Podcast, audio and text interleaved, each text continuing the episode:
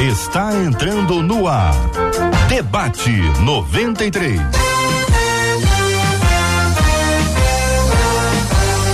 Realização 93 FM. Um oferecimento Pleno News. Notícias de verdade. Apresentação J.R. Vargas. Alô, meu irmão. Alô, minha irmã. Ah, que fala J.R. Vargas, estamos de volta, começando aqui mais uma super edição do nosso debate 93 de hoje, nesta sexta-feira, dia 22 de outubro de 2021. Que a bênção do Senhor repouse sobre a sua vida, sua casa, sua família, sobre todos os seus em nome de Jesus. Bom dia para ela, Marcela Bastos. Bom dia, J.R. Vargas. Bom dia aos nossos queridos ouvintes. Como é bom a gente começar mais um dia, lembrando que ele nos amou e nos escolheu ainda antes da fundação. Este debate 93 de hoje, Marcela Bastos, é super especial. Muito especial. Estamos aqui, ó, todos de rosa, ali atrás do JR, mês de prevenção do câncer de mama. Vamos falar sobre isso, vamos falar sobre coragem, sobre fé e esperança quando as circunstâncias são apavorantes. Muito bem, vamos abrir essa tela aqui, aliás, essa aqui só pra gente poder ver inteira aqui atrás, aqui o nosso ouvinte da 93 FM tá vendo aí, ó. Cuide-se. Roda a tela aí, Elias. Tem como?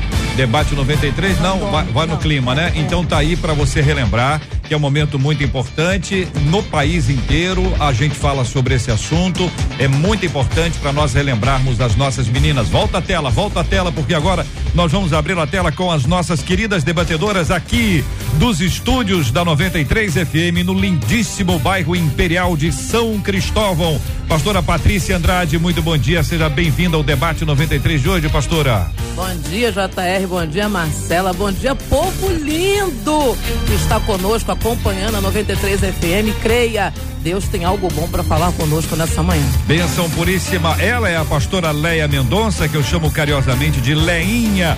Nossa Leinha, bom dia, bem-vinda, pastora Leia Mendonça. Bom dia para todos os ouvintes dessa rádio maravilhosa.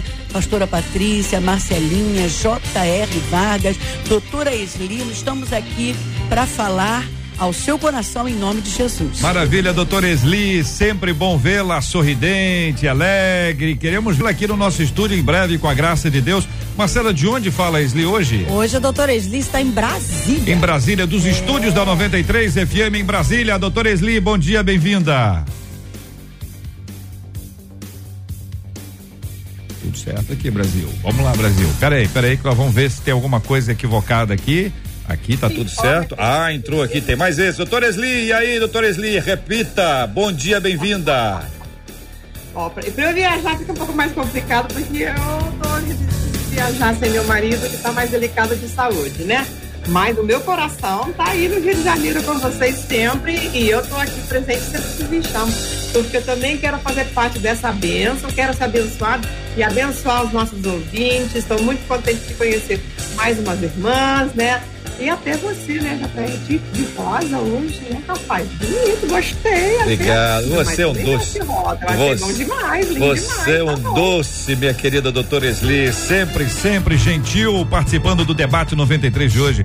Você pode interagir com a gente pelo nosso WhatsApp, né, Marcelo? O WhatsApp da 93 FM, aliás, um dos mais famosos do Brasil. É o 21 96803 8319 21 96803 8319. Muito bem. E você que está acompanhando a gente pelas páginas da 93 FM, os canais da 93 FM. Vamos lá. Primeiro, o canal da 93 FM no YouTube. Tá no YouTube da 93. Abre a tela, vai ouvir vai acompanhar. Tem gente que gosta de assistir a gente no televisor. Então você que está acompanhando a gente na TV, que Deus abençoe a sua vida. Seja bem-vindo, seja bem-vinda aqui entre nós. Vai conhecer as nossas meninas aqui do nosso estúdio da 93 FM, interagir com a gente. Tem um chat ali para você apresentar perguntas, questionamentos, suas opiniões. Também a página da 93 FM no Facebook, é o Facebook da 93 FM. Página do Facebook da 93 FM. Você também pode colocar isso no seu celular, no seu tablet, na TV também é possível e você vai interagir com a gente também. Temos ali um chat, além, é claro, do, do site rádio93.com.br rádio93.com.br. Essa interatividade está por toda parte. Você vai cantando, louvando, caminhando, servindo aqui com a gente na 93 FM.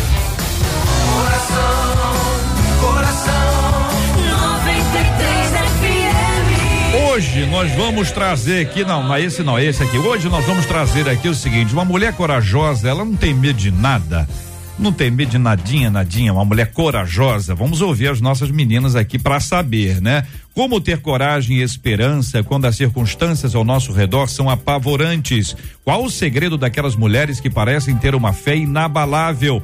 Como me tornar uma mulher de fé? Pergunta uma de nossas queridas e abençoadas ouvintes ligadas com a gente agora aqui no Debate 93. Eu quero aproveitar para perguntar, você que está acompanhando a gente aqui pelo, pelo chat uh, do Face, o chat do YouTube, participando aqui pelo nosso WhatsApp, pergunta para as meninas, pergunta para as meninas, qual foi a maior batalha que pela graça de Deus você enfrentou e venceu? Sintetize, qual foi a maior batalha, mais difícil, a mais complexa que você enfrentou e pela graça de Deus venceu? E perguntado, perguntando para os meninos também. É o seguinte, qual foi a maior batalha, mais difícil que você viu uma mulher vencendo e ela pela graça de Deus venceu? Compartilha Vamos lá, manda aqui pra gente a sua participação aqui no nosso debate 93 de hoje. Queremos ter aqui a sua opinião e a sua palavra no debate 93 de hoje. Este é o debate 93. Debate 93 com J.R. Vargas e Marcela Bastos. Ô, pastora Patrícia Andrade, eu pergunto inicialmente a querida irmã, uma mulher corajosa, ela não tem medo de nada? Claro que tem. É? Claro que sim. Hum. Coragem é reconhecer os medos que você tem mas entender que os medos não podem te dominar. É entender que sentir medo faz parte da nossa humanidade, nós somos de carne e osso. E então sentir medo faz parte da nossa humanidade, porém, entender que ele é protetor em certo nível, mas que ele pode também ser adoecedor quando transpassa esse certo nível, né? O medo ele vai nos proteger de situações que colocam a nossa vida em risco. A gente não vai atravessar a rua na frente de um caminhão, de um ônibus, porque a gente tem medo de que se ao fazermos isso, formos atropelados, possamos morrer. Então, o medo, ele pode ser protetor.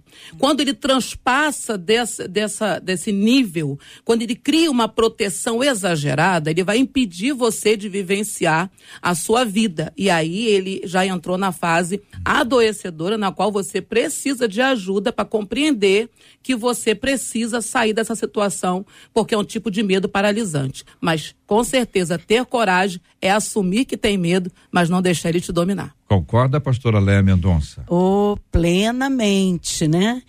É verdade. Eu não acredito que exista uma mulher corajosa que não tenha medo de nada.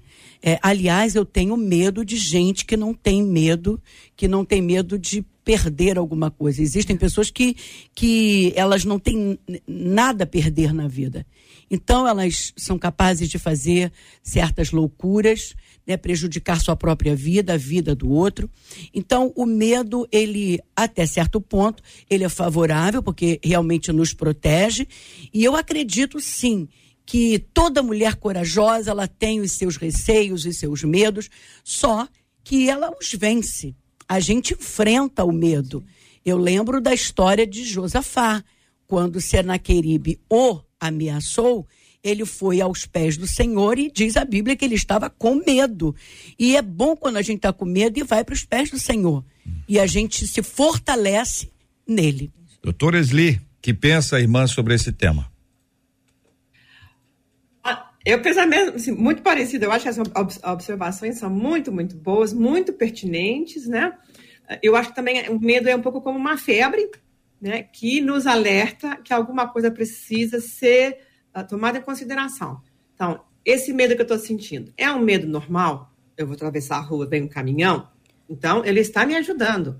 Esse medo virou ansiedade, virou pensamentos intrusivos, obsessivos, então esse medo está me avisando que eu preciso cuidar da raiz daquilo que faz com que eu pense ou haja dessa maneira. Então, o medo em si, né, pode ter todas as características, né, que, que as pastoras estão dizendo aqui, que eu acho muito pertinente mesmo, nesse sentido. Eu concordo, não tem mulher que não tenha sentido medo. Eu me lembro de um livro que o título era assim: Sinto medo e mesmo assim faz as coisas. Né? Feel the fear, but do it anyway. Então, às vezes, assim, a gente faz as coisas mesmo com receio, mesmo com medo, né? Tem, tem momentos assim, especialmente se tiverem os nossos filhos, nossas filhas no meio da jogada, rapaz, você quer ver Lioa levantar a coroa? Nós, né? Mas aí eu acho que assim, a gente fica assim desbravada, né? Mas eu acho que tem outras coisas que a gente sente o medo e pensa assim, eu vou fazer mesmo assim, porque é a coisa certa, é o que tem que ser feito. E se a gente não consegue lidar com isso, gente, hoje tem ajuda para isso. Hoje nós temos ferramentas que ajudam a lidar com ansiedade, com pânico, que são formas mais uh, distorcidas, quem sabe, mais prejudiciais, uhum. disfuncionais uhum. do medo o medo nos avisa as coisas não estão bem e eles se transformam né, no medo ao cubo, né, exponencialmente falando, e aí esse, essas coisas, assim, pânico, ansiedade, angústia, essas coisas nos, essas coisas nos prejudicam. Doutora Esli, então... a querida irmã, como sempre, faz umas descrições bem claras, né? O medo conversando com a gente, dizendo, olha, tem alguma coisa aí que não está bem. Dentro da sua análise, do seu atendimento, daquilo que você tem lido e você tem visto, Esli, nos últimos tempos, talvez aí nos últimos dois anos, para a gente ficar bem dentro de um foco que envolve uma crise global, quais são os principais dois, três medos que você tem observado, que tanto mulheres quanto homens têm, têm apresentado? Muito interessante a pergunta. Eu acho que a primeira, eu acho que é solidão, né? Porque nós perdemos, né? Eu, eu tenho, eu sou mais, assim, menos jovem, digamos assim, né? Então, eu tenho muitas senhorinhas, muitos senhorzinhos que vêm me ver, né? Porque, ah, não, eu não vou lá conversar com pimpolha, porque, né, meus negócios são mais velhos, não sei o que mais. Então, tem pessoas bem mais velhas, inclusive, do que eu.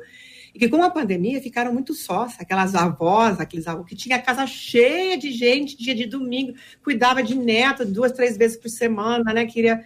E de repente ficaram assim, só, né?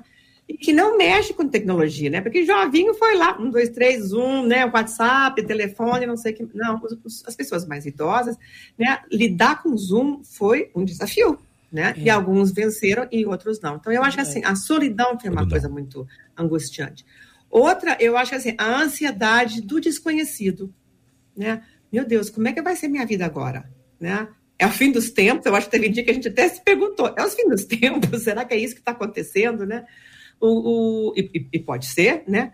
Mas assim, como é que eu lido com, por um lado, muitas pessoas que perderam o trabalho, né? Perderam seus ingressos financeiros, né? Pessoas simples, inclusive, assim, que de repente, assim, nem a faxina não estava dando mais para fazer na casa das pessoas, porque, né, foram mandadas embora e, e, e, que não podia vir e não sei que, e nem todo mundo leva em consideração que é a vida de uma pessoa que trabalha com a gente muitos anos, né? Então, nós temos, eu acho que, inclusive, não é só um trabalho, às vezes, muitas vezes também é, é parte da nossa obra social, inclusive, apoiar as pessoas no seu trabalho.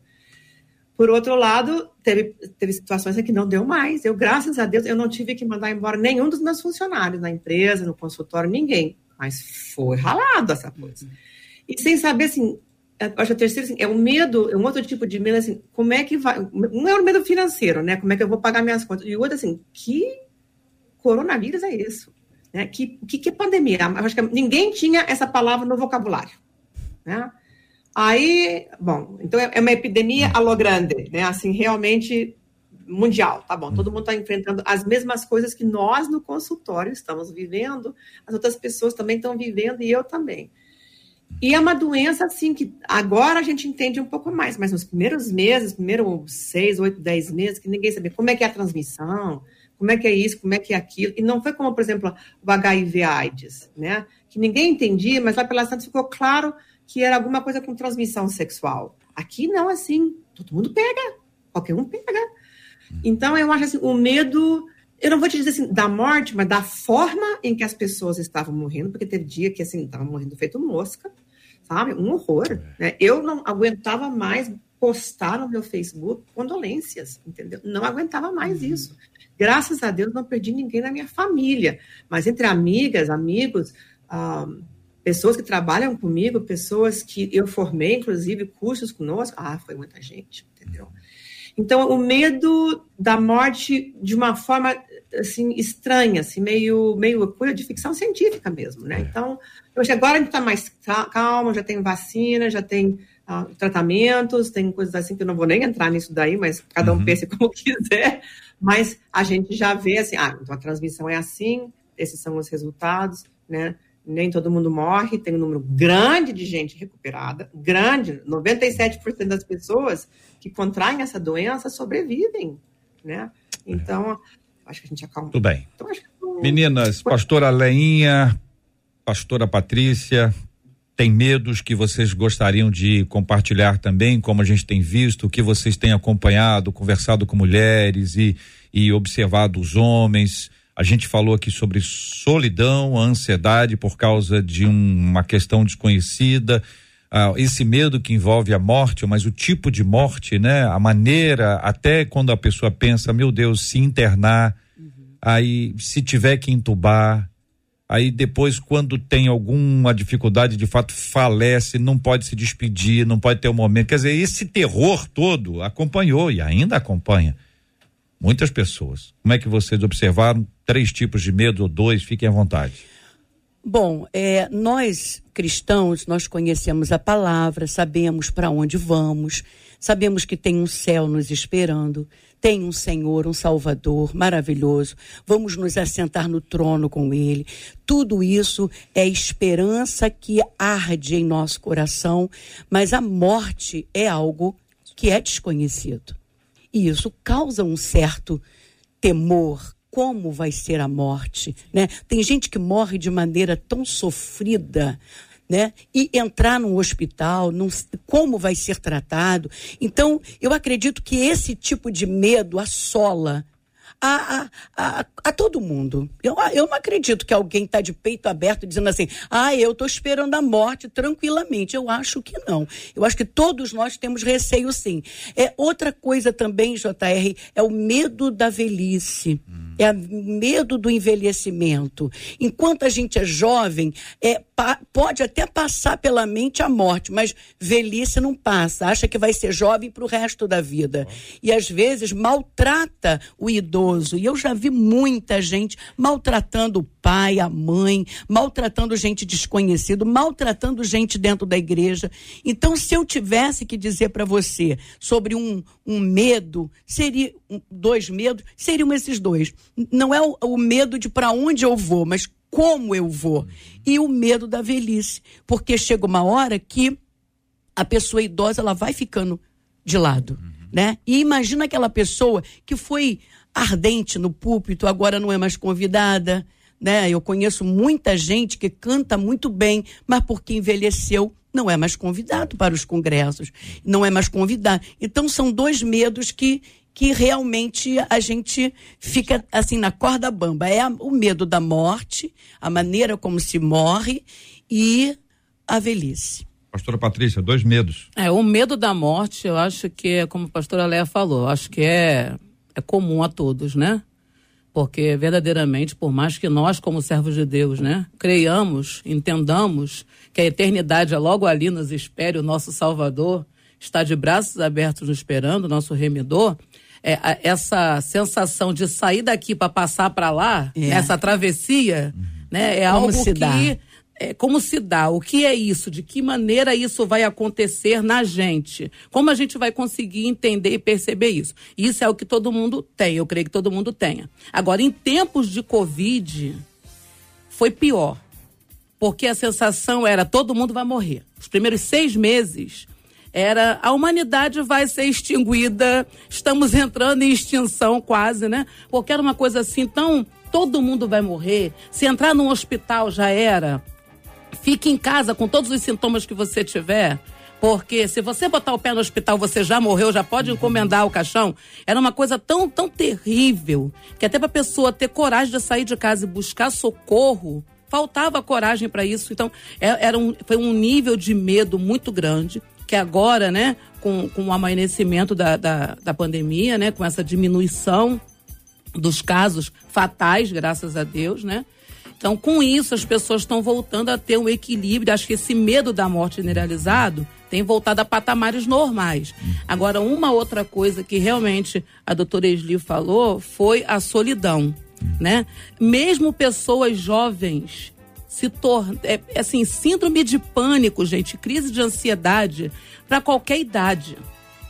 Porque o que eu tive de pessoas durante a pandemia buscando aconselhamento, porque estava vivendo um momento difícil, porque a sensação de não poder sair de casa ou de estar na rua e alguém espirrar perto dela e ela já voltar para casa para tomar banho de álcool, porque já se sentia contaminada, já se sentia já já começava a somatizar, criar sintomas do Covid que a pessoa nem estava contaminada, mas era tudo emocional.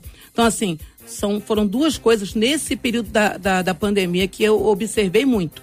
O medo da morte, mas assim, descompensado e, e, essa parte das ansiedades e até mesmo pessoas tendo síndrome de pânico por essa sensação de poder habitar em segurança com outras pessoas em redor. Nós vamos tratar ainda sobre esse assunto nessas perspectivas aqui apresentadas que as meninas estão compartilhando. Eu quero acrescentar aqui perguntar a você o seguinte: você tem medo de quê, ouvinte? Você tem medo de quê? Compartilhe aqui com a, com a gente no debate 93 de hoje. Sua participação sempre muito especial para acelerar ainda mais aqui o aprendizado, o relacionamento, a gente crescer ainda mais, porque compartilhando a gente vai mais longe. Há muito tempo me envolveu nessa história de amor. 93 Ô Marcela Bastos, muita gente opinando, trazendo depoimentos. Eu tô aqui com gente contando as suas histórias aqui, por exemplo, a Conceição dizendo que a maior batalha da vida dela foi quando a filha dela ficou grávida e entrou numa depressão. Aí ela diz: Eu comecei a orar, eu comecei a falar com Deus, eu consagrei a minha vida, a minha filha hoje está boa em nome de Jesus. A Maristela contando que está enfrentando a partida do filho dela, que esta é a maior batalha da vida dela, mas ela tem superado a cada dia por conta da ação do Espírito Santo de Deus. Maristela, que o Senhor continue confortando você, querida. Noemi dizendo: Eu tive duas batalhas. A primeira foi uma meningite bacteriana, que eu fiquei 15 dias em coma mas Deus fez um milagre em minha vida. O segundo foi um acidente é, que eu so, sofri de ônibus, mas até hoje eu faço o tratamento, estou aqui firme e forte. A Rosângela dizendo eu tive medo quando o médico me disse que eu estava com câncer, mas Deus fez o milagre e hoje eu estou em tratamento e com muita fé em Deus. A Rosália dizendo minha filha foi um exemplo de superação, muitos anos sofrendo epilepsia e depois de adulta ela foi curada, conta aqui a nossa ouvinte. E na carona, Marcela, a nossa ouvinte Osélia diz assim: JR, conta pra Leia Mendonça que quando quando estava grávida há 21 anos, a, ela pôs a mão na minha barriga. Eu estava ali com sete meses e ela orou pela minha menina. Eu quero dizer a ela que eu tenho uma filha abençoada, muito estudiosa, que não me dá dor de cabeça. Minha filha é uma bênção na minha vida, está com 21 anos, está terminando a faculdade de direito Deus abençoe essas mulheres abençoadas e essa rádio que faz parte da minha vida há muitos anos e claro, a bênção que é a Leinha Mendonça, né, Leinha? É História boa, bom, né, Leia? É tão bom, a gente. Isso é o maior troféu, né? É. Não se coloca na estante, mas está lá na galeria dos heróis da fé. Aqui pelo WhatsApp JR, uma das nossas ouvintes diz assim: Eu fui diagnosticada com câncer de mama em março. Fiz o tratamento com quimioterapia. Foram quatro quimioterapias vermelhas 12 brancas, 14 aplicações de medicamentos na barriga. Terminei a quimio no dia 21 de agosto, para a glória de Deus. Todos os nódulos sumiram. Foi um milagre. Estou esperando a cirurgia, porque, segundo a médica, é um procedimento normal. Tive medo, mas busquei em Deus e ainda busco forças em Deus. Sei que tudo está no controle dele. Creio que Deus usa a medicina para nos abençoar, mas a prioridade é Ele. A minha mãe no momento, está fazendo o mesmo tratamento. Ela foi diagnosticada com câncer de mama depois de três meses que eu já estava fazendo o meu tratamento. mas creio no milagre da parte de Deus, diz essa ouvinte. Outro ouvinte, a Débora, dizendo: a partida do meu filho de apenas 20 anos foi a maior luta que eu enfrentei e tenho vencido dia a dia pela graça de Deus. A Nilda dizendo: eu sou forte porque estou passando por um abandono do meu marido, mas eu sou forte em Cristo. Eu tenho medo sim, estou vencendo em Jesus. Ana Cristina, quando eu aos 45 anos tive a minha filha e tinha hipertensão e diabetes, graças a Deus deu tudo certo, consegui tê-la perfeita e com muita saúde. A Cláudia dizendo a morte da minha única filha aos 22 anos, mas Deus tem me recompensado. Leni dizendo no dia em que fui fazer a prova prática do Detran, eu senti o agir de Deus naquele dia, foi extraordinário. Eu sempre tive fobia ao volante, mas pela misericórdia de Deus superei e eu estou superando. Louvado seja o nome do nosso Deus e Pai. Este é o Debate 93, com J.R. Vargas. Então, minha gente, agora são 11 horas e 30 minutos. Você tem medo de quê? Compartilha com a gente aqui pelo chat do Face, chat do YouTube. Aliás, estamos transmitindo agora, ao vivo. Você vai conhecer a doutora Esli Carvalho, a pastora Patrícia Andrade, a pastora Leia Mendonça, Marcela Bastos e eu aqui nos nossos estúdios da 93 FM, interagindo com você e você participando com a gente no Face, no YouTube ou no site rádio93.com.br.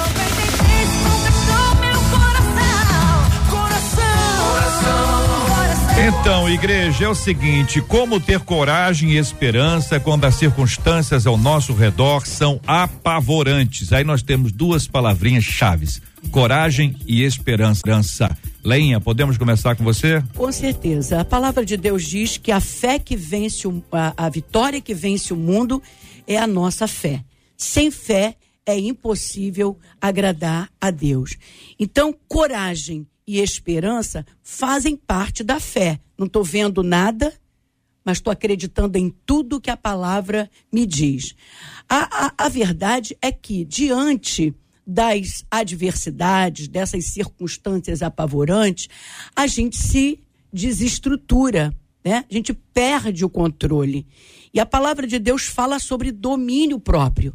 E isso é um fruto, é um gomo do fruto do espírito que a gente precisa buscar. E o domínio próprio não se dá somente com relação a temperamento, né? é, ele é raivoso, não, ele tem que controlar as emoções. Quando nós temos medo, a gente também precisa controlar. Né? Todos os heróis da, da Bíblia, eu tenho certeza que tiveram medo. Vocês acham que Davi, quando estava diante do Golias, ele não teve medo? O homem quase que o dobro dele, né? Uma lança enorme. O medo vem, mas essa coragem, quem nos dá, é o Espírito Santo de Deus. É por isso que a gente precisa estar em oração. A palavra de Deus gera em nós essa fé, essa confiança, essa coragem, né? A gente pode ter pensamento positivo, tem gente que diz assim, não, eu, eu exercito o meu pensamento positivo, eu coloco a figa, eu boto o dedinho entre o outro, sabe? Tem muita gente que fala isso. Mas nós que somos conduzidos pela palavra, pelo Espírito Santo, sabemos que essa coragem, essa força, esse destemor, esse desejo de vencer, meu Deus, vem de Deus. Eu já passei por cada situação que era para eu estar em cima de uma cama, debaixo do edredom, e dizendo: Senhor, me leva né? Mas eu, eu senti que eu precisava lutar. E, e, isso vem de Deus mesmo. É Ele que nos encoraja. Então, para exercer a fé, é preciso haver circunstâncias negativas. Porque se tudo estiver à sua mão, você não precisa exercer a fé. E quando a gente passa por essas situações difíceis, é o momento certo de mostrar: Senhor, estou confiando em Ti. É, essa palavrinha câncer só essa palavrinha já desestrutura. Né? Se dissesse, olha, você está com um nódulozinho no teu seio, você já fica desesperada, você vai morrer amanhã. Então você precisa do quê? Dominar sua mente. A palavra de Deus diz que a paz de Deus excede todo entendimento e guarda mente e coração em Cristo Jesus. É verdade. É isso, meninas. É, eu, eu, quero dar seguimento, né? Uhum. João 14, 27 diz: Deixo-vos a minha paz. A minha paz eu vos dou, e não dou como o mundo dá. Então, na verdade, como ter coragem e esperança quando as circunstâncias ao nosso redor são apavorantes, é o segmento desse versículo. Não se turbe o vosso coração, nem se atemorize. E isso só pode acontecer mediante a fé mediante a certeza de que a nossa vida é cuidada pelo nosso Pai, pelo nosso Aba 24 horas por dia. É óbvio que situações apavorantes podem acontecer com qualquer pessoa. Né? Eu tinha 35 anos quando recebi a notícia de que meu esposo tinha uma doença que não tinha cura e que ele provavelmente tinha um diagnóstico aí um, um, de cinco anos de vida. E foi hum. cinco anos e ele faleceu e realmente não pôde ser reversível. E Deus falou ao meu coração que estava preparando e ia levar, que era para eu me preparar. Então eu passei cinco anos ouvindo isso da parte de Deus. Eu tive que guardar o meu coração e os meus sentimentos em Cristo. Porque eu sabia que eu ia ficar com três crianças na mão. Dois anos depois, um ano e dez meses depois, o Rafael sofreu um acidente e faleceu. Um ano e oito meses depois, minha mãe foi detectada com câncer de mama, já em estágio médio para avançado, sendo que ela faz mamografia a cada seis meses e na mamografia anterior não tinha nem sombra. E eu falei, Senhor, se o Senhor levar minha mãe também, eu não vou aguentar, eu vou morrer. Eu tive medo, JR. Porém, entender que a vida do meu marido pertencia ao Senhor e chegou o dia dele partir para a eternidade, e que o dia do meu filho partir para a eternidade chegou também, e que se aquela fosse a hora da minha mãe, eu também ia ter que aprender a lidar com isso, independente do medo que eu sentia de perdê-la também, né? Só pode ser, só foi possível pela certeza, pela convicção de que Deus está no controle de tudo. E por isso meu coração não ficou turbado. Eu me assustei, mas a turbação não tomou conta da minha vida. Esli. É.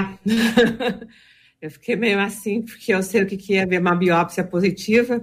Né? Eu, uns anos atrás, tive um câncer de tireoide pela graça de Deus, nós enfrentamos isso e eu pensei, mas a gente para e pensa né, na vida o que, que é importante, o que, que é que o Senhor quer. O Senhor diz, bom, tá na hora, o Senhor vai me levar para casa, nós vamos enfrentar isso juntos, por, claro que vamos, né, mas vai, vai ser aqui ou vai ser lá, né, e, e eu acho que assim, apesar de que o tratamento foi relativamente curto, a recuperação acho que levou quase cinco anos, né, então é uma, é uma luta, a gente vê assim, apesar de que eu já não tinha filhos pequenos em casa, tenho um esposo bem mais velho do que eu, né? E, e, e, que, e que é viúvo de uma esposa, na primeira esposa morreu de câncer de mama. Né? Então, falar para ele né, o que, que eu tinha foi uma das coisas mais difíceis que, que eu enfrentei também, assim, sabe? Eu acho talvez até mais duro do que o tratamento em si. Mas eu acho assim, uh, quem, quem tem coragem é o Espírito Santo dentro de nós. Eu não vou te dizer que eu tenho coragem, porque eu, assim, eu, eu sou meio assim, né, destemido para algumas coisas e muito, muito assustada para outras, mas né, essa fé, né, que, é, que, que as, as pastoras estão falando, é o Espírito Santo dentro de nós. Então, é, não é que ele nos dá coragem, ele é corajoso, né? E, as, e na medida que a gente anda com ele, essa coragem vai se manifestando. Então, quando alguém diz, ah, é que ela tem mulher na, uma fé inabalável, eu digo, não, a fé do Espírito Santo é inabalável. Uhum. E o que estão tá, vendo é, é ele né, se manifestando dentro de mim. E, e, eu acho que assim, quanto mais a gente anda nessa intimidade com o Senhor, mais manifesta o Espírito Santo. E eu acho que ele é o Espírito da verdade. E eu acho que nós estamos num momento de vida, num momento no mundo, inclusive, em que nós precisamos nos agarrarmos muito né, da verdade e protegê-la, andar nela e defendê-la.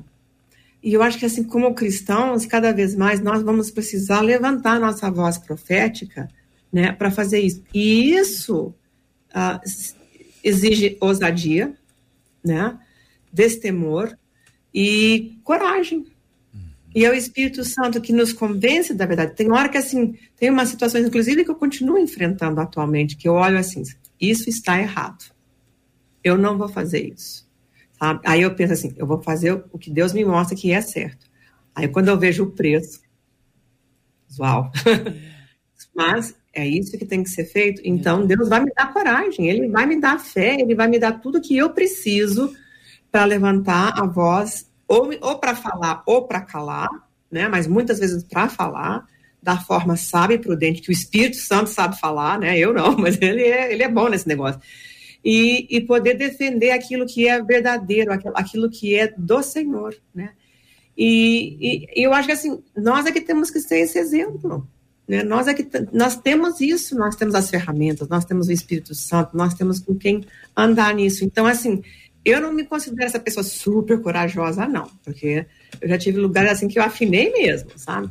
Mas o Espírito Santo, eu apelo logo e ele diz assim: vamos embora, bora. Então aí a gente vamos, vamos, vamos. Eu vou sair um dia, eu vou olhar do outro lado, vou fazer meu culto de ação de graças, privado, particular e público, de que olha o que, que nós vencemos, olha o que, que a gente venceu, né, para a glória de Deus. Então, não pense que a gente é tão corajosa assim, mas o Espírito Santo é. Ele é muito bom. São 11 horas e 39 minutos. Quando nós ouvimos essas histórias das três meninas preciosas que conosco estão no debate no 93 de hoje, nós nos lembramos o quanto é o Senhor quem nos dá a coragem, como é Ele quem nos encoraja.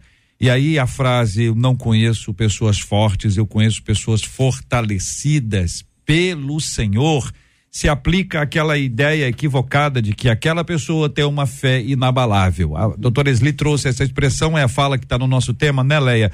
Que dá uma impressão de que a pessoa tem ali uma fé inabalável. Traz para a pessoa a glória, a glória. e não a Deus. É verdade. O que a doutora Esli falou é, é o gancho que eu vou pegar para dar continuidade à minha fala. Porque a Bíblia, ela relata fatos, nem sempre emoções. Então, eu acredito que todas as pessoas que passaram pelo vale da sombra da morte, elas tiveram medo, mas elas se refugiaram no Senhor, né? Se esconderam no esconderijo do Altíssimo. A Bíblia diz que Jesus no Getsemane, ele teve medo. Como homem, ele disse: "Pai, passa de mim esse cálice, se der". Mas se não der, que seja feita a tua vontade. E o, o, quando a gente olha a história de Jó, parece que aquele homem tem uma fé inabalável né? Deus me deu, Deus tomou, bendito seja o nome do Senhor. Mas sabe como é que está o coração daquele homem? Hum. Perder filhos, perder casa, perder uh, riqueza, perder bens, perder amigos, perder tudo. Será que ele estava falando de peito aberto? Eu sei que meu redentor vive. Não, aquilo ali é o Espírito Santo dentro dele, fortalecendo, como tem muita gente que, que passou por não sei quantas quimioterapias, que, que foi lá no, no, no fundo do poço da dor mesmo, mas saiu de lá lá fortalecido por quem? Pelo Espírito Isso. Santo. Então a gente não quer nesse debate passar para ninguém a impressão de que aquela irmã, ou irmã de fé inabalável, o pregador da fé inabalável, não. Toda honra, toda glória é do Senhor. Haja vista que a própria, a própria Bíblia diz que a fé vem pelo ouvir e ouvir a palavra de Deus. É ela. Então, meu amigo, meu irmão, você que está nesse momento difícil dizendo eu não tenho fé. A Bíblia diz que você não precisa ter fé inabalável. Você só precisa ter uma fé do tamanho do grão de mostarda, que você é capaz de transpor montes. Agora, não esqueça de uma coisa: a oração do Pai Nosso. Jesus disse assim: ó, Pai Nosso que estás nos céus. Quer aprender a orar? Ora sim. Pai Nosso que estás nos céus, santificado seja o teu nome. Venha a nós o teu reino, seja feita a tua vontade, assim na terra como é feito no céu. A verdade é que a gente quer, a gente ora para Deus fazer o que a gente quer. E se Deus não fizer, então a oração é fraca, aquele pastor não tem poder, aquela igreja está fora da visão, sabe? Então eu acho que tem coisinhas para ser colocada no lugar. Uhum é nós a, realmente acreditarmos que Deus é possível para mudar sentenças, como Deus é possível para nos preparar para receber a vontade dele. Quantas vezes a pessoa passa por alguma coisa e diz assim: Eu não sei como eu consegui. Não sabe como conseguiu, porque não conseguiu fundamentado em suas próprias força. forças, mas conseguiu em razão da graça divina. Às vezes a pessoa nem cristã era, e Deus já estava cuidando dela, ela olha para trás e, e, quem sabe é um momento como esse que ela tem um encontro real com Cristo, ela tem um encontro com Cristo. Cristo já estava ministrando a vida dela, preservando, livrando, fortalecendo, abençoando. Então, essa expectativa é, de enfrentamento de uma enfermidade, como o câncer de mama, que é um dos temas que a gente está tá discutindo aqui em razão deste mês, que é, um, é uma questão real, é uma questão real, tem que enfrentar. Tem certas coisas que a gente gostaria de não falar, mas elas são reais, a gente precisa enfrentá-las e é preciso enfrentar. O quanto mais cedo você vai lá e faz o exame e tem o, o acompanhamento, e ainda que tenha acompanhamento, isso não quer dizer que está resolvido. A pastora Patrícia trouxe uma fala aí que é assustadora. Mas quando você observa isso e diz: ó, a minha vida está na mão de quem? A minha vida está na mão de, do, do médico? A minha vida depende de um diagnóstico? Ou a minha vida está nas mãos de Deus que sabe todas as coisas?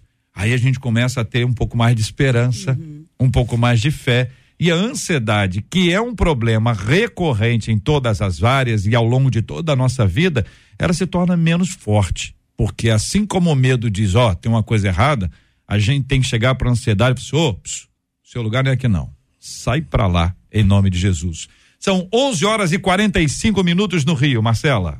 Uma das nossas ouvintes, a Eliana Martins, disse assim: A minha maior batalha foi enfrentar um câncer de mama em 2017. E a minha coragem veio no momento em que Deus me tocou. E ela disse assim: Ele me transformou em uma mulher. Eu transbordei de coragem e com fé tive a certeza da cura. Hoje, sem uma mama, mas com uma vida melhor, digo, o medo existe, mas não é mais paralisante. Meu e é sobre essa, fra essa palavra, paralisante, uhum. que eu quero trazer o caso de duas outras ouvintes. Uma delas diz assim: Eu sei que as minhas irmãs, lindas e maravilhosas, vão puxar as minhas orelhas, oh. mas eu confesso, eu não me cuido, porque eu tenho medo de médico. Diz essa. E a outra ouvinte diz assim: Meus branco. medos me tornaram tão. Me, me fizeram tão paralisante, diz ela. Eu tenho medo de agulha. E ela é diabética. E aí não consegue se tratar. Ela diz: muitas vezes eu fico de cama uhum. porque não consigo enfrentar esse Mas medo. A agulha não pode ter medo mais, né, Leinha, né, pastora Patrícia, né, Sli? Não pode mais, tem que enfrentar tanto a agulha quanto o médico, né? É. Agora, é, é interessante isso aí. Tem gente que quando descobre que está com câncer, já é está quase que em estado terminal. Por quê? Porque não vai a médico, tem medo. Eu tenho pessoas na minha família que nunca fizeram um preventivo. E olha que a minha família é uma família de gente esclarecida. Mulheres da minha família que nunca fizeram um preventivo, que tem medo de médico, que tem medo não apenas do médico, ele tem medo do que vai ser descoberto. Então, olha, sério esse negócio. O medo pode matar uma pessoa pessoa. E a fé pode curar. É, o JR, quando a gente pensa nesse medo paralisante, na verdade, ele chegou a esse ponto porque a pessoa internalizou uma crença limitante. Ela, ela, ela declara no seu interior que a agulha da seringa para ela tomar insulina é maior do que ela. Tem mais poder do que ela. Ela não consegue colocar, não consegue ter a visão do lugar das coisas. A agulha nada mais é do que um objeto que faz parte do equipamento que vai permitir que ela seja ministrada com a medicação e, e é que ela precisa. Né? E que é descartável. E ela não. Ela não. Então, é, é aprender, é ter olhos para ver que as coisas precisam estar nos seus devidos lugares e que elas foram criadas para nos servir. Inclusive o médico que se formou, que estudou, ele está ali para nos servir, para que nós possamos nos cuidar ver como está a nossa saúde, não negligenciar. E olha, JR, uhum. eu perdi uma prima um mês antes de fazer 31 anos, em 2011, com câncer de mama, que ela tinha muita mama, então ninguém percebia, ela mesma não percebia no toque os nódulos. E ele foi para pulmão, fígado, e quando nós descobrimos, ele já tinha pegado nos ossos, ela já estava com, com descalcificação dos ossos uma menina de 30 anos, nós descobrimos um mês e meio antes dela falecer. Já estava generalizado.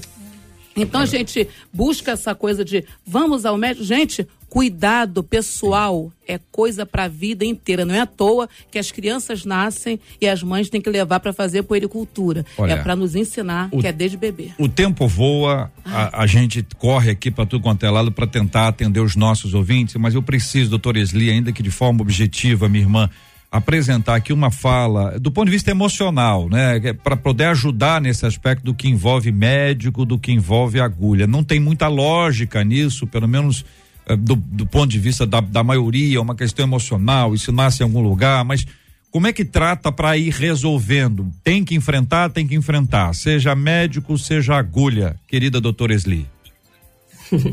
Antes de falar da agulha, eu só quero dizer uma coisinha rápida. Médico não dá só notícia ruim eles também dão notícias boas, né? É. Eu também já fui no médico para dizer assim, ó, você tá ótimo, ó, acabou esse negócio. Já, já tá é uma ajuda. Coisa boa. Aleluia, né? Então eu acho que assim, médico também dá notícia boa, né?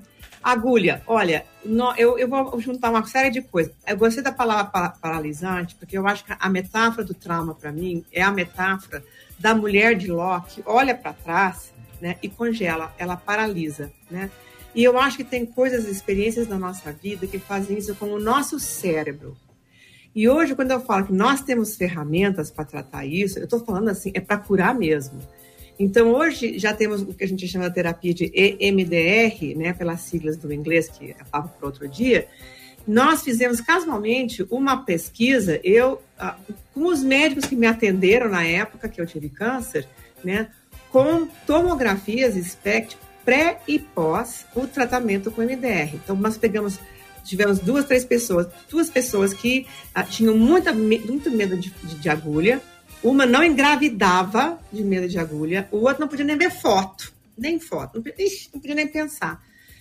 Fizeram o, o, a tomografia pré, fizeram três sessões de MDR. A primeira vez, a pior vez e a próxima vez que tiver que enfrentar a agulha. E fizeram uma outra tomografia após, tá? Os médicos, meus amigos, não acreditavam que isso era possível. Diziam, vamos pegar um negócio mais sério. Não, isso aqui vai aparecer. Não, não vai, vai, não vai, vai, não vai. Moral, apareceu. Esse trabalho está, foi submetido mês passado para uma revista científica na Europa para ver se eles publicam, porque a gente tem a prova. Então, hoje nós temos ferramentas para descongelar as nossas redes neuronais, porque essas situações, uma fobia de agulha, ela não acontece no vazio. Tem uma história, tem um passado. Ninguém nasce com medo de agulha, né? Aconteceu alguma coisa. Nós podemos tratar isso, dissolver essa lembrança e a pessoa fica livre para enfrentar o que tiver que enfrentar. Muito bem, faltando nove minutos para o meio-dia aqui na 93 FM. Todo dia você já sabe, todo dia sete da noite, aliás, todo dia não, de segunda a sexta-feira, sete da noite, todo dia sete da noite nasce um podcast. Você pode ouvir o podcast do Debate 93. Encontre a gente nos agregadores de podcasts e ouça sempre que quiser. É isso aí, minha gente. Olha, a Edila dizendo, JR, eu tenho medo de morrer antes da minha filha estar com a vida estruturada. Nivaldo, tenho medo ah, que me persegue, o medo da perda de familiares. Isso me mata antes, conta aqui o nosso ouvinte. Eliezer dizendo, eu tenho medo de não ser amado pelos meus filhos. Maria dizendo, eu tenho medo da noite. Alair, meu maior medo é não agradar o coração do Senhor. Cássia, tinha medo de morrer, mas hoje eu não tenho mais. Rosemir, meu medo é perder a minha filha. Hélio, meu maior medo é perder a comunhão com Deus. Célia, eu tenho medo de sair à noite sozinha. Andressa, só tenho medo de morrer e não ir para a glória. Natália, eu tenho medo de perder alguém da minha família. Sandra Soares, meu maior medo é ficar doente numa cama e vegetando, é o que compartilha uma de nossas queridas ouvintes, vários ouvintes trazendo seus posicionamentos, suas ideias e seus medos. E a gente está falando de esperança. A gente começa falando de medo, mas lá sequência nós já começamos a falar de esperança, porque é o que nos move. A gente precisa enfrentar os nossos medos, como estamos aqui observando e ouvindo as nossas meninas nos ajudando. E vimos que a, a parte fundamental no processo, além da questão emocional, a, além da, da nossa mente, é a questão espiritual. Aí está a chave para a gente virar essa história. O que vai vencer o medo é a nossa fé, o que vence a ansiedade é a nossa fé e nós vamos pela fé em nome de Jesus. Marcela. Uma das nossas ouvintes aqui pelo WhatsApp, ela disse assim: "O meu maior medo foi saber que meu filho estava entubado e sem nenhuma esperança, mas eu confiei e para glória de Deus, diz ela, ele está maravilhoso. Graças ela usa essa palavra maravilhoso. E JR, uhum. você me permite, eu até fiquei aqui emocionada enquanto as meninas falavam, porque o que eu gostaria de dizer é o seguinte: o bom combate da fé. Cada vez mais a gente percebe que o combate é bom, o apóstolo Paulo nos disse isso, mas a gente precisa combater todos os dias. E a gente vive situações diferentes, adversas. Cada luta é uma luta. Eu tive um AVC, hoje eu tenho. Eu, eu fiquei emocionado porque hoje, como o medo vem? Quando a gente tem alguém que está internado, essa noite eu acordei como se o telefone de casa estivesse tocando. Então você acorda sobressaltado, pensando, meu Deus, o que virá? E aí você tem uma memória, porque quando da morte da minha avó, o telefone tocou também no mesmo horário. E quem atendeu e recebeu a, a notícia fui eu. Mas naquele momento, você vai perguntar, Marcelo, onde você quer chegar? Combata o bom combate da fé. Eu acordei e falei, Espírito Santo, o telefone nem tocou. Eu te louvo, eu te exalto, porque o meu Pai está sob os seus cuidados. Então, combata o bom combate da fé. Pregue para sua própria alma. Lembre-se de quem Deus é, dos feitos dele e se fortaleça olhando para ele, que o medo vai bater, as dúvidas virão, mas o Senhor nos fortalece e ele também faz milagres. Combata o bom combate da fé. Essa é a palavra, né, pastora Patrícia? Com certeza é. Nós somos noiva, mas nós também somos soldados, né? O mundo espiritual é um campo de batalha e tudo que nós vivemos nessa vida está inserido nesse campo de batalha. Situações adversas, independente de quais forem, mexam com os nossos sentimentos ou não elas fazem parte de um contexto espiritual. E a certeza que nós temos é que o grande general, o grande El Shaddai, está conosco para nos fazer vencer. Como me tornar uma mulher de fé? O que pergunta aqui o nosso tema de hoje. Vamos encerrar com esta, com esta perspectiva e vale para meninos e vale para as meninas, né, Leinha? Vale para os dois. Como é que desenvolve a fé? Como é que a pessoa se torna aqui uma mulher ou um homem de fé? É, a palavra de Deus diz que a fé vem pelo ouvir a palavra de Deus. Mantenha uma vida íntima com a palavra de Deus. Guarde sua mente em Cristo. A Bíblia diz: Quero trazer à memória só o que me dá esperança. E outra coisa também é profetizar. A palavra de Deus diz que a minha língua é como uma pena nas mãos de um habilidoso escritor. Quando eu falo, eu mexo com o meu emocional, eu coloco minhas, minhas ideias em ordem eu, eu, eu me incentivo, eu me motivo. Então, se alguém pensa que nós aqui da mesa não passamos por momentos como esses, está muito enganado, né? A doutora Esli está dizendo que venceu um câncer. Está aqui a Patrícia dizendo, pastora Patrícia, que perdeu algumas pessoas da sua família. Marcelinha está com o pai dela internado. Né? Temos o JR aqui que passou por um momento difícil e venceu. Né? Recentemente eu recebi também um, um laudo médico que me fez voltar para casa meio tonta. Né? E ainda estou nessa situação meio tonta, mas Deus também vai me dar a vitória. Então o que, que eu faço? Eu profetizo eu, eu me sinto mais fortalecida quando eu começo a colocar a, os versículos da palavra de Deus na minha boca. Eu não preciso correr atrás de um profeta, de um guru gospel, para poder me dizer o que, que eu tenho que pensar. A palavra de Deus, ela me dá vida, ela me dá força. E é assim que a gente vive. Combatendo o bom combate pediu, tocou. Tá chegando, minha gente. Já já aqui o Gilberto Ribeiro na programação da 93 FM, abrindo a nossa tarde com o Pediu Tocou. Agora há pouco você ouviu o querido Círio Gonçalves. Ele volta amanhã às sete da manhã com a corda crente. E o Gilberto tá chegando na programação da 93. A Rádio 93.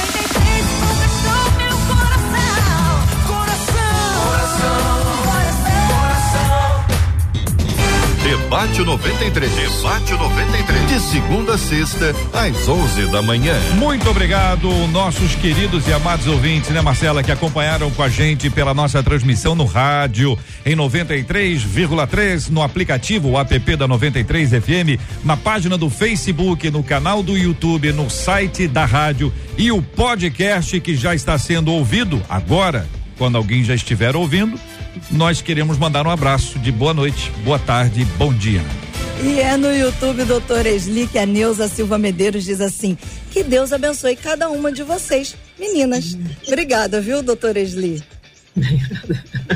Olha, eu que sou agradecida, né? A gente tem essa oportunidade de compartilhar o que Deus faz na nossa vida, porque Ele está muito empenhado em desenvolver o nosso caráter. Então, as tribulações, as dificuldades vêm também é para fazer com que a gente possa exercitar os músculos da fé, crescermos nele e também podemos realmente assim andar na intimidade com ele, que é isso que nos faz inabaláveis, porque ele é. Leinha, Cristina Pereira diz assim: Amém, Leinha. Precisamos profetizar vida sobre a nossa vida. Exatamente. Obrigada, viu, Leinha? Deus abençoe a todos que estão nos ouvindo e que a partir de hoje, em vez de você ficar falando palavras que só te colocam para baixo, começa a profetizar a palavra de Deus. Você vai ver como que seus dias vão ficar bem melhores. Pastora Patrícia, uma das nossas ouvintes pelo WhatsApp, diz assim: o debate hoje está recheado de rosas preciosas. Que Deus abençoe cada uma delas. Obrigada, viu, pastora? Eu é que agradeço e dizer que o tempo todo, agora no final do debate, quando a pastora Leia falou devo trazer a memória automaticamente, Você né? Cantou, eu como fã, junto. eu como fã da Leia né? Mendonça, eu cantei na minha cabeça o louvor da eu Leia, né, também. né, gente? Eu também. Então dizer para você, querido ouvinte, traga a memória o que te dá esperança, que com certeza o Senhor te fará prevalecer. Dá para cantar, além um pedacinho? Com certeza. Por favor. Quero trazer a memória só o que pode me dar esperança. Não vou pensar em nada que me entristeça. Não vou deixar ninguém pisar nos meus sonhos, nem roubar a minha fé. Não vou deixar que contaminem a minha mente. Não vou dar brechas, pois é isso que o inimigo quer. Mas vou ocupar a mente com as coisas lá de cima. Não vou entregar os pontos, não. Vou dar a volta por cima. Se tentarem contra mim, se preparem, vão se arrepender. Meu Deus, estou em Cristo, sou imbatível, é claro que vou vencer. E se quiserem jogar pesado, com Deus vou prevalecer. Estou armado, fortalecido, edificado pela palavra de Deus.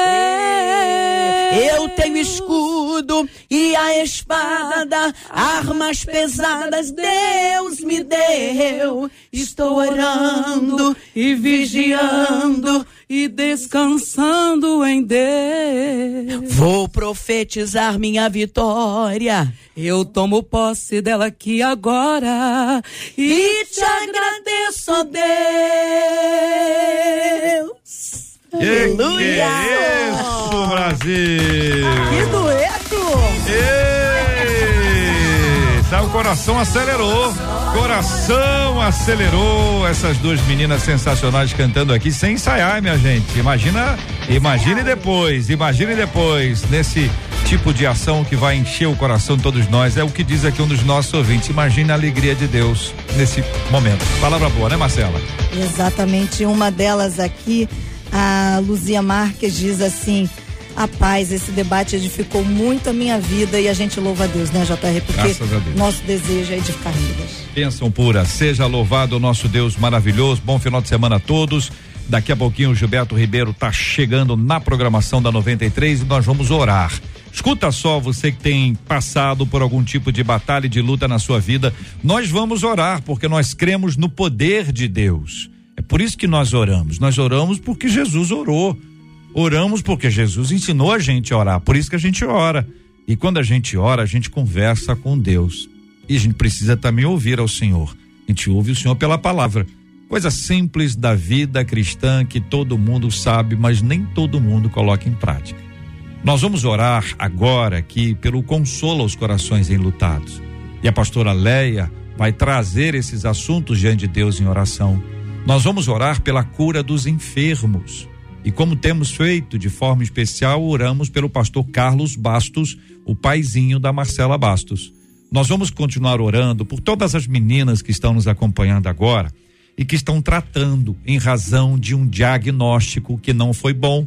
Outras estão aliviadas e felizes porque fizeram o exame e está tudo bem. Bem ou não bem, nós estamos nas mãos do Senhor. A Ele pertence a nossa vida, como disse a Marcela, nós vamos continuar a combater o bom combate. Nós não paramos nunca. E é amparados pela palavra do Senhor e fortalecidos nele que nós pedimos a Deus que nos abençoe a todos, enchendo o coração de cada um dos nossos ouvintes com a bênção generosa que vem da parte do Pai. Vamos orar juntos em nome de Jesus. Paizinho querido, tua palavra diz: pedi, pedi, dar-se-vos-á. Batei e abrir-se-vos-á. Nós sabemos que a oração ela pode mover as tuas mãos, sabemos que a oração pode mudar o curso de uma história. Mas sabemos também que a tua vontade é soberana. E estamos aqui, Senhor, pedindo que o Senhor nos prepare sempre para receber a tua vontade. Te agradecemos por esse tema tão esclarecedor, tão confortante. Quantas pessoas foram confortadas hoje? Quantas pessoas estão no leito de hospital precisando desse afago? E a tua palavra diz que o Senhor afofa a nossa cama quando nós estamos passando por esses momentos. Senhor, nos ajude a controlar o nosso medo, as síndromes. Não permita que paralisemos diante das circunstâncias adversas, mas nos fortaleça na tua palavra.